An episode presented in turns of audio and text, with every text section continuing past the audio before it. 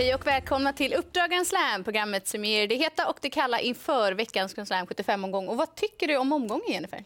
Ja, men det finns några stortränare och kuskar på plats, men de dominerar inte utan det finns eh, flera mindre tränare och mer orutinerade kuskar. Och det gör ju att det blir en härlig mix i loppen och skapar förutsättningar för roliga lopp. Ja, men verkligen. Det är banan Eskilstuna som gäller. Förutsättningar där? Ja, men det är rätt så kort upplopp och innespår bakom bilen det är inte helt optimalt.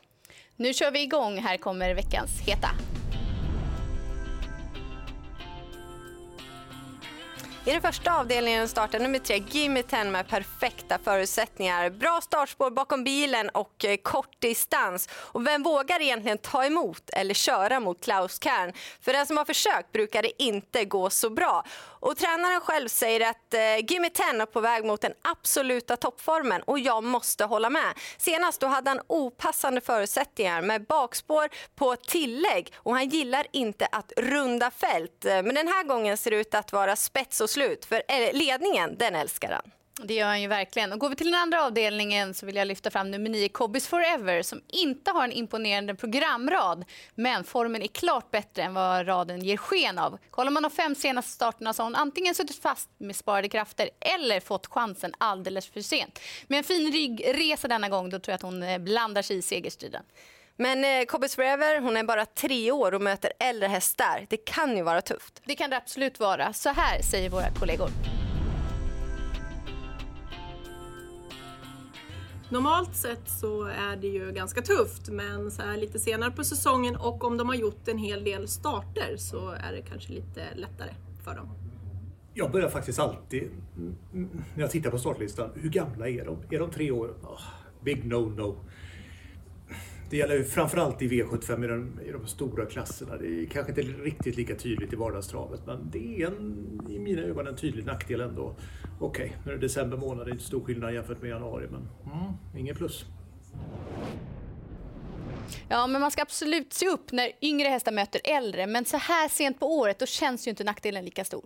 Nej, nu har ju även treåringarna hunnit fått lopp i kroppen och fått den hårdhet som krävs. Och faktum är att de är ju snart fyra år. Ja, men visst är det så. Vidare till den tredje avdelningen då. Vad heter vinnaren?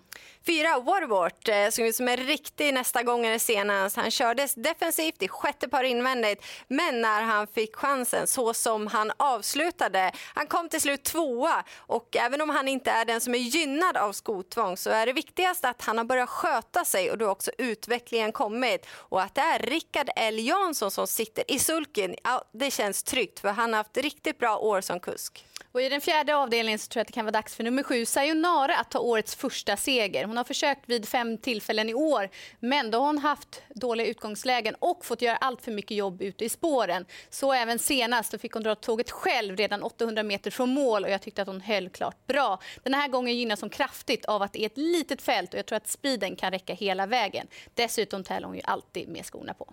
Och dessutom så är hon lilla syster till självaste Konrads Rödluvan. Ja, hon har alltid haft ögonen på sig.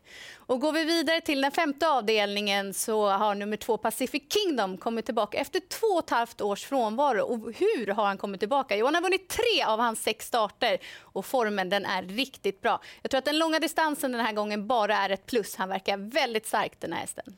Och I den sjätte avdelningen där har jag fastnat för nummer tre, Dakar Brodde, som har sett riktigt fin ut på slutet. Senast då vann han överlägset över kort distans. Den här gången är det medeldistans, men tränaren säger att det passar honom ännu bättre.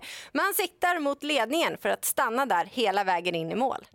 Och jag tror på hemmaseger även i avslutningen. Fyra Ready Doc. Han har vunnit fem lopp i år. Han har väldigt fin form. Han trivs bra i ledningen. Man laddar för den positionen. Och han har även bra statistik med skorna på.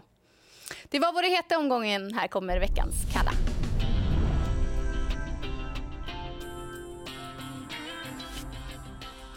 I den första avdelningen kommer vi få se en V75-vinnare i ny regi. Det är 60 Pocket som debuterar för Rickard Svanstedt. Men han har inte startat sedan september. Dessutom ska han nu gå med vanlig vagn och skor på hovarna. Och det är inte helt givet att han kommer till spets utan riskerar att få göra jobbet utvändigt ledaren. Och I den andra avdelningen så blir nummer tre Emir Diamond hårt betrodd. Han har vunnit två lopp i år, men det oroväckande är ju att i de senaste två starterna så har han galopperat kort efter start. Och man meddelar från stallet att man inte riktigt har någon bra förklaring till varför. Och om vi pratar galopp, då måste vi också nämna nummer ett Global Attention i den sjätte avdelningen som har galopperat tre av de fem senaste starterna. Och om man kollar ännu längre bak så har han ingen rolig galopphistorik. Att han dessutom har lottats till spår ett bakom bilen, det är inte gynnsamt för hans del. Nu återstår det bara att summera ihop våra tankar inför söndagens omgång. Och vi nämnde det inledningsvis, det är en otroligt härlig mix av tränare, kuskar och hästar. Det kan bli riktigt roliga lopp och fartfest i inledningen med Klaus Kahn och Jimmy Ten. Jag tror att de leder loppet igenom på, ja, och slutar på en bra tid. Mm, mitt bästa drag är den fjärde avdelningen, nummer sju Sayonara. Det borde vara dags för henne att få sätta nosen först. Det är gynnsamt att det blev så få hästar i loppet. Och tränare det är ju Fredrik Wallin och vilken häftig söndag han har framför sig.